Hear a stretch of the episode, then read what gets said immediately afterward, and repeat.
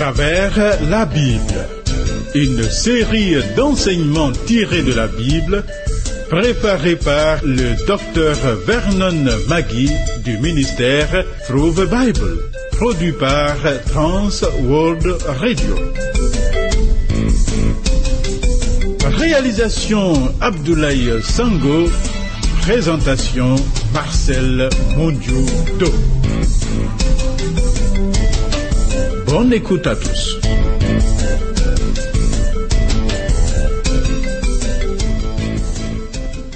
Éternel, je cherche en toi mon refuge. Que jamais je ne sois confondu. Dans ta justice, sauve-moi et délivre-moi. Incline vers moi ton oreille et secours-moi. Je suis jour et nuit à ton écoute. Thierry Rodrigue Dibi, mon assistant, est à la prise de son. Dieu parle.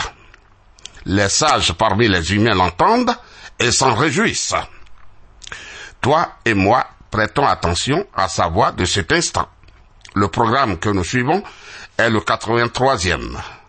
La parole de Dieu amène à la réflexion, à l'étonnement, à la perplexité et à une prise de décision. Veux-tu nous contacter après cette écoute? Voici nos points de contact.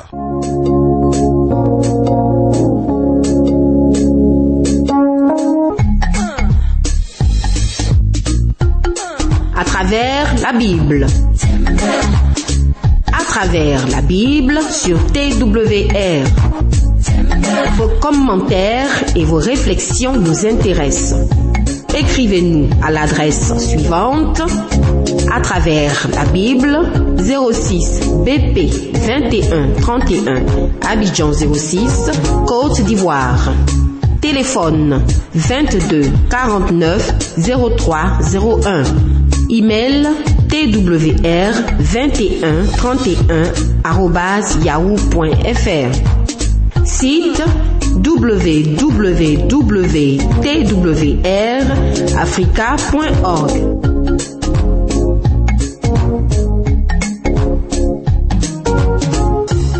Dans le programme 82, nous avons vu dans le 13e chapitre de Matthieu au verset 1 et 2 que Jésus le Christ est sorti de la maison et s'est assis au bord de la mer et qu'une grande foule s'est assemblée autour de lui pour l'écouter. Nous avons vu que le symbolisme de la maison est Israël et le bord de la mer est l'image des nations païennes, symbolisme utilisé ailleurs dans l'écriture. De façon figurée, le Seigneur quitte ainsi la nation d'Israël pour se tourner vers le monde. Avant de voir la parabole du semeur, laisse-moi revenir à l'introduction du chapitre 13 de Matthieu. Comme nous l'avons déjà dit, l'évangile de Matthieu est un livre clé de la Bible, car il relie l'Ancien et le Nouveau Testament. Or, le chapitre 13 est la clé de l'évangile de Matthieu, car il nous donne une meilleure compréhension de la nature du royaume. Consacré aux paraboles des mystères du royaume des cieux, verset 11, ce chapitre constitue l'un des trois discours principaux dans l'évangile de Matthieu. Dans la parole de Dieu, un mystère est quelque chose tenu caché ou tenu secret jusqu'au temps fixé par Dieu, puis révélé par la suite par le Seigneur. L'Église est un mystère puisqu'elle ne constitue pas un sujet de révélation dans l'Ancien Testament. Elle a été révélée après la mort et la résurrection du Christ. En réalité, l'Église ne pouvait exister avant la mort et la résurrection de Jésus. Ephésiens 5, verset 25 affirme que Christ a aimé l'Église et s'est livré lui-même pour elle. Il est important de remarquer ceci. Le royaume des cieux n'est pas la même chose que l'Église et vice-versa. Aujourd'hui, le royaume des cieux représente l'ensemble de la chrétienté, c'est-à-dire la partie du monde où le christianisme est prédominant. Évidemment, l'Église en fait partie, mais la chrétienté est beaucoup plus large. Les paraboles de ce chapitre 13 indiquent la situation du royaume après qu'il ait été offert par Jésus, puis rejeté par Israël.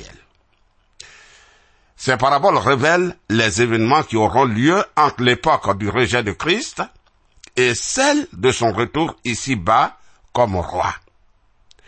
Ces paraboles couvrent toute la période qui s'étend entre son rejet par Israël et son retour ici-bas pour établir son royaume. Je les considère comme très très importantes. En commençant ce chapitre, remarque que les actes même de Jésus sont extrêmement importants. Voyons la parabole du semeur. Bien que Jésus ait donné plusieurs paraboles dans ce chapitre, il en a expliqué deux seulement. La parabole du semeur et la parabole des livrets et du bon grain. Son interprétation est un guide qui nous aide à comprendre le symbolisme des autres paraboles. Ainsi, dans la parabole du semeur, les oiseaux représentent Satan. Donc, quand il utilise le symbole des oiseaux dans une autre parabole, nous pouvons être certains que ceci ne représente pas quelque chose de bien. Il nous faut conserver l'interprétation donnée par Jésus lui-même. La parabole du Seigneur est la première des paraboles des mystères du royaume et peut être considérée comme le fondement de toutes. Lisons Matthieu, chapitre 13, verset 3. Il a parla en parabole sur beaucoup de choses, et il dit, un semeur sortit pour semer. Jésus dira plus tard dans ce chapitre que le semeur est le Fils de l'homme et que la semence représente la parole de Dieu. Matthieu 13, versets 4 à 8. Comme il semait, une partie de la semence tomba le long du chemin. Les oiseaux vinrent et la mangèrent. Une autre partie tomba dans les endroits pierreux où elle n'avait pas beaucoup de terre. Elle leva aussitôt parce qu'elle ne trouva pas un sol profond. Mais quand le soleil parut, elle fut brûlée et sécha faute de racines. Une autre partie tomba parmi les épines. Les épines montèrent et l'étouffèrent. Une autre partie tomba dans la bonne terre et elle donna du fruit, un grain cent, un autre soixante, un autre trente. Voilà. Le geste du Seigneur était un geste familier en Palestine, comme chez nous en Afrique. On grattait le sol avec une charrue très ancienne, puis le semeur jetait sa semence sur le sol. Comme je l'ai déjà mentionné, le semeur représente le Seigneur Jésus. Nous l'apprenons au verset 37 de la parabole du livret et du bon grain. Le Seigneur Jésus sème la semence. Ce geste symbolise son œuvre aujourd'hui dans le monde. Il est le roi mais il a mis de côté ses vêtements royaux et aujourd'hui, Jésus-Christ accomplit le travail d'un fermier en semant la semence, bien qu'il soit toujours roi. Voilà. La semence représente la parole de Dieu, verset 19.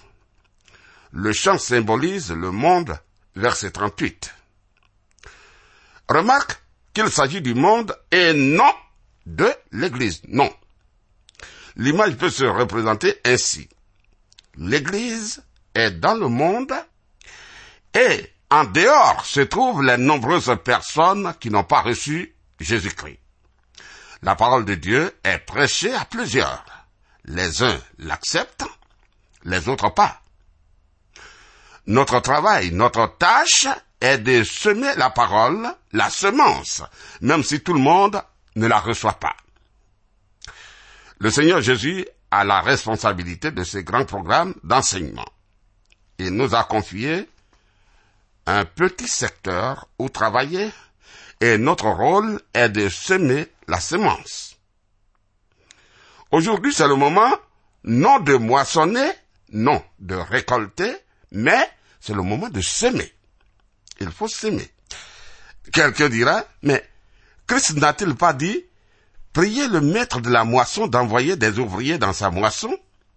Oui, oui, certes. Mais considérons avec soin ce passage. Il est dit, Voyant la foule, il fut ému de compassion pour elle, parce qu'elle était languissante et abattue comme des brebis qui n'ont pas de berger. Alors, il dit à ses disciples, la moisson est grande, mais il y a peu d'ouvriers. Priez donc le maître de la moisson d'envoyer des ouvriers dans sa moisson. Matthieu 9, versets 36 à 38. Ce passage arrive juste avant que le Seigneur envoie ses apôtres auprès des brebis perdues de la maison d'Israël. L'époque de la loi arrivait à sa fin, tu vois. La période de la moisson vient après les semailles, n'est-ce pas? On avait semé pendant environ 1500 ans sous la loi. Puis est venu le temps de la moisson et une nouvelle dispensation a commencé. À la fin d'un âge, on moissonne et au début d'un autre âge, on sème. La moisson qui a lieu à la fin d'un âge est le jugement. Nous le verrons dans certaines des paraboles qui vont suivre. Par contre, à notre époque, nous devons s'aimer la semence de la parole de Dieu. Oh, je me réjouis, sincèrement je me réjouis quand je reçois une lettre d'une personne qui a écouté ces émissions de la radio. Certains suivent ces émissions pendant plus d'un an.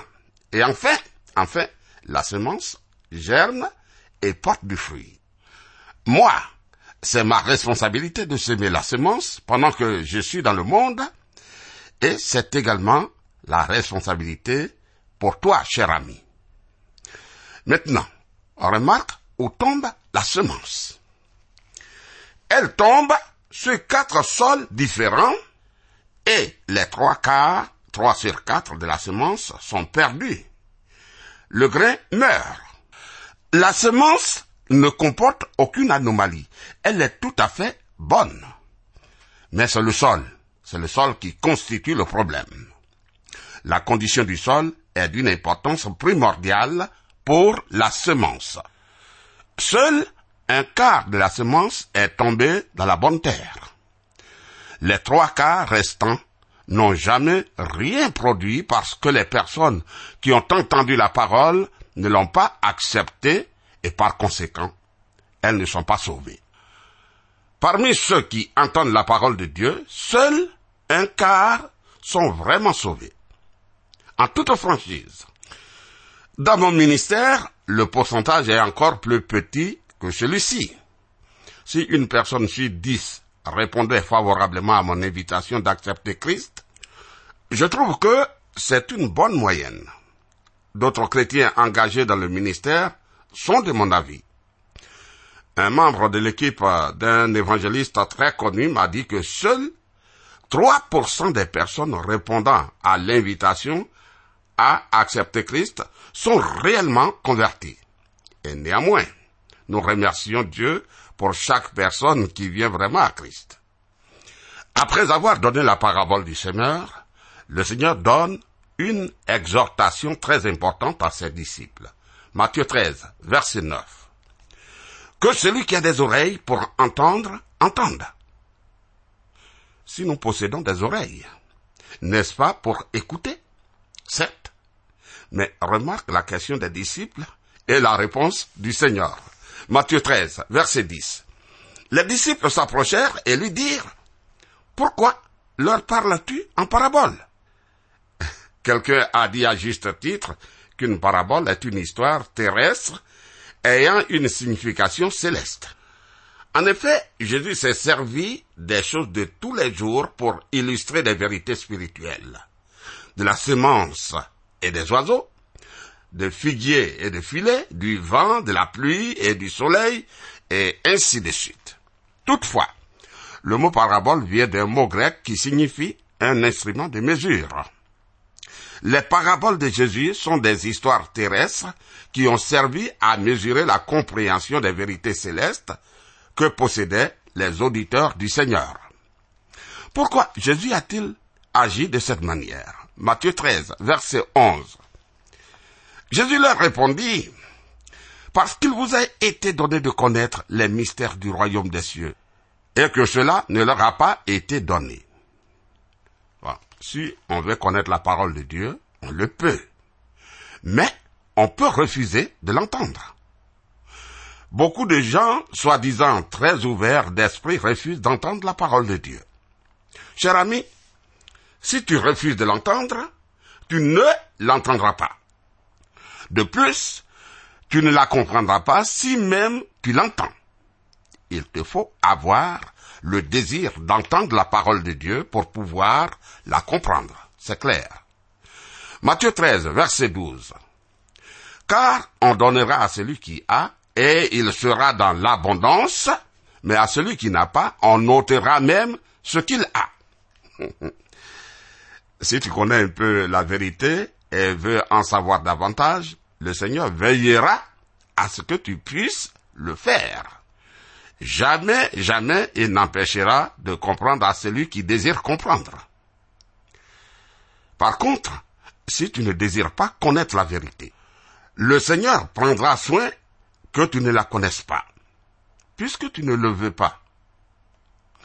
Tu vois, le but des paraboles était d'opérer un tri entre ceux qui veulent comprendre et ceux qui ne veulent pas comprendre. Seuls ceux qui veulent comprendre cherchent à discerner la signification céleste derrière l'histoire terrestre. Les autres ne donnent pas cette peine. Or, sans cela, ils n'y peuvent rien comprendre. Ainsi, conformément à la prophétie d'Ésaïe, les paraboles sont pour les incrédules un véritable jugement. Matthieu 13, versets 13 à 15. C'est pourquoi je leur parle en parabole. Parce qu'en voyant, ils ne voient point, et qu'en entendant, ils n'entendent ni ne comprennent. Et pour eux s'accomplit cette prophétie d'Ésaïe, vous entendrez de vos oreilles, et vous ne comprendrez point. Vous regarderez de vos yeux, et vous ne verrez point car le cœur de ce peuple est devenu insensible, ils ont endurci leurs oreilles et ils ont fermé leurs yeux de peur qu'ils ne voient de leurs yeux, qu'ils n'entendent de leurs oreilles, qu'ils ne comprennent de leur cœur, qu'ils ne se convertissent et que je ne les guérisse. Le Seigneur ajoute que ses disciples avaient le privilège de pouvoir connaître des vérités que même des prophètes et des croyants de l'ancienne alliance ne pouvait connaître, bien qu'il le désirait, car le moment n'était pas encore venu. Matthieu 13, versets 16 et 17. Mais heureux sont vos yeux, parce qu'ils voient, et vos oreilles, parce qu'elles entendent.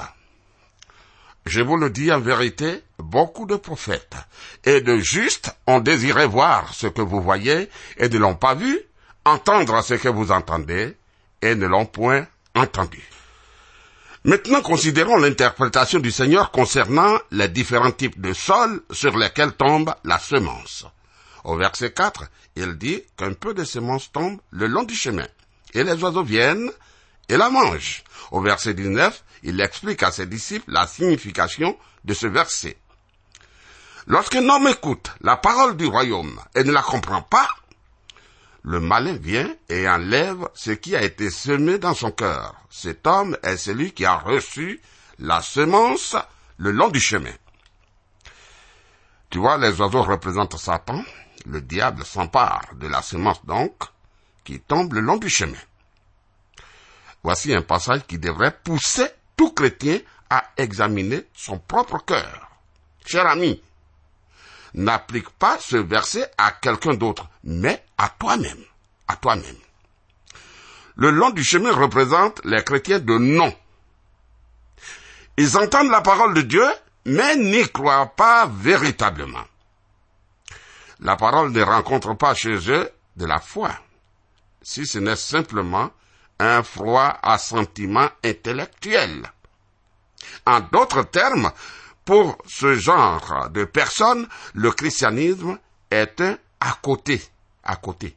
Appartenir à l'église équivaut pour eux appartenir à un club. Pour eux, l'église est un club. Non seulement on les trouve euh, dans nos églises, mais certains ont même quitté l'église pour rejoindre des sectes ou des idéologies diverses. Oui. Le second groupe est représenté par les endroits pierreux. Matthieu 13, versets 20 et 21. Celui qui a reçu la semence dans les endroits pierreux, c'est celui qui entend la parole et la reçoit aussitôt avec joie. Mais il n'a pas de racine en lui-même. Il manque de persistance et dès que survient une tribulation ou une persécution à cause de la parole, il y trouve une occasion de chute. Ces gens sont à l'opposé du premier groupe. Chez le premier groupe, le diable s'était emparé de la parole. Chez le deuxième groupe, la chair, oui c'est la chair, est la coupable. Au lieu de se montrer froidement intellectuel, ils ressentent de chaudes émotions, promptes à pleurer. Ils sont aussi bruyants pendant des réunions qu'un avion qui passe dans l'air, mais ils ne parviennent jamais, jamais à décoller. ils font preuve d'un grand zèle et d'une énergie débordante pendant des rencontres spéciales, mais leur enthousiasme retombe aussitôt après. Il y a des années, je me tenais à l'arrière d'un train. Quelqu'un avait jeté du papier sur la voie. Quand le train est passé à toute vitesse, le papier s'est mis à virevolter, à s'envoler dans toutes les directions. Aussitôt après que le train s'est éloigné, le papier est retombé sur les rails et est demeuré immobile. Cette scène m'a fait penser à toute une catégorie de soi-disant chrétiens. Quand il y a une rencontre exceptionnelle, ils deviennent très, très chauds, enthousiastes. Mais cela ne dure pas car ils n'ont aucune relation réelle avec le Christ. Il s'agit simplement d'une expérience émotionnelle. Le troisième groupe sont ceux qui reçoivent la sémence parmi les épines. Lisons Matthieu chapitre 13, verset 22. Celui qui a reçu la semence parmi les épines, c'est celui qui entend la parole. Mais en qui les soucis du siècle et la séduction des richesses étouffent cette parole et la rendent infructueuse. Voilà. Ces personnes ne laissent pas la moindre place à la parole de Dieu. Le diable s'était chargé du premier groupe, la chair du second, Ici, ici, c'est le monde qui étouffe la parole. Le troisième groupe. Les soucis du monde surviennent. Parfois, il s'agit de la pauvreté, parfois des séductions de la richesse. Oh, il est intéressant de remarquer que les personnes qui se situent à chaque extrémité de l'échelle sociale, les très pauvres et les très riches, sont les plus difficiles à gagner à Jésus-Christ. En effet, un grand nombre, des uns comme des autres, ont laissé les soucis de la vie étouffer la parole de Dieu. Fait intéressant, ces trois types de sols ne représentent pas des types de croyants. Ces personnes ne sont pas de vrais croyants. Elles ont entendu la parole, mais elles ont seulement professé la recevoir. Cher ami, il est bon pour chacun de nous de nous examiner pour savoir si nous sommes vraiment dans la foi. Rendons grâce à Dieu. Une partie de la semence tombe sur la bonne terre et le Seigneur donne la signification de ce verset. Matthieu chapitre 13, verset 23. Celui qui a reçu la semence dans la bonne terre, c'est celui qui entend la parole et la comprend. Il porte du fruit et un grain en donne cent, un autre soixante, un autre trente. Voilà. Ce sont ceux qui écoutent la parole et la comprennent. Parmi eux, certains ne portent pas beaucoup de fruits, mais d'autres beaucoup. On doit d'abord comprendre la parole. Tu vois, l'énuque éthiopien dans le livre des actes était occupé à lire la parole, mais il ne la comprenait pas, bien qu'il en avait le désir. Il en avait le désir. Et c'est pourquoi l'Esprit de Dieu s'est chargé d'amener Philippe sur les lieux pour monter aux côtés de l'Éthiopien et de lui expliquer la parole. Celui qui avait été amené comme une brebis à l'abattoir était le Seigneur Jésus-Christ qui était blessé pour nos péchés et brisé pour nos iniquités. L'Éthiopien l'a compris et l'a cru et ensuite, ensuite, il a reçu Jésus-Christ. Il est sauvé. Philippe se met la parole de Dieu. Cette situation illustre la situation du royaume des cieux dans ce monde. Le Seigneur, le Seigneur Jésus-Christ, sème la semence de la parole de Dieu et le Saint-Esprit l'applique au cœur des pécheurs. Voilà, cher ami, que le Seigneur soit avec toi. La parole de Dieu est très profonde. Tu peux m'appeler au 05 76 63 02. Dieu est avec nous. À bientôt.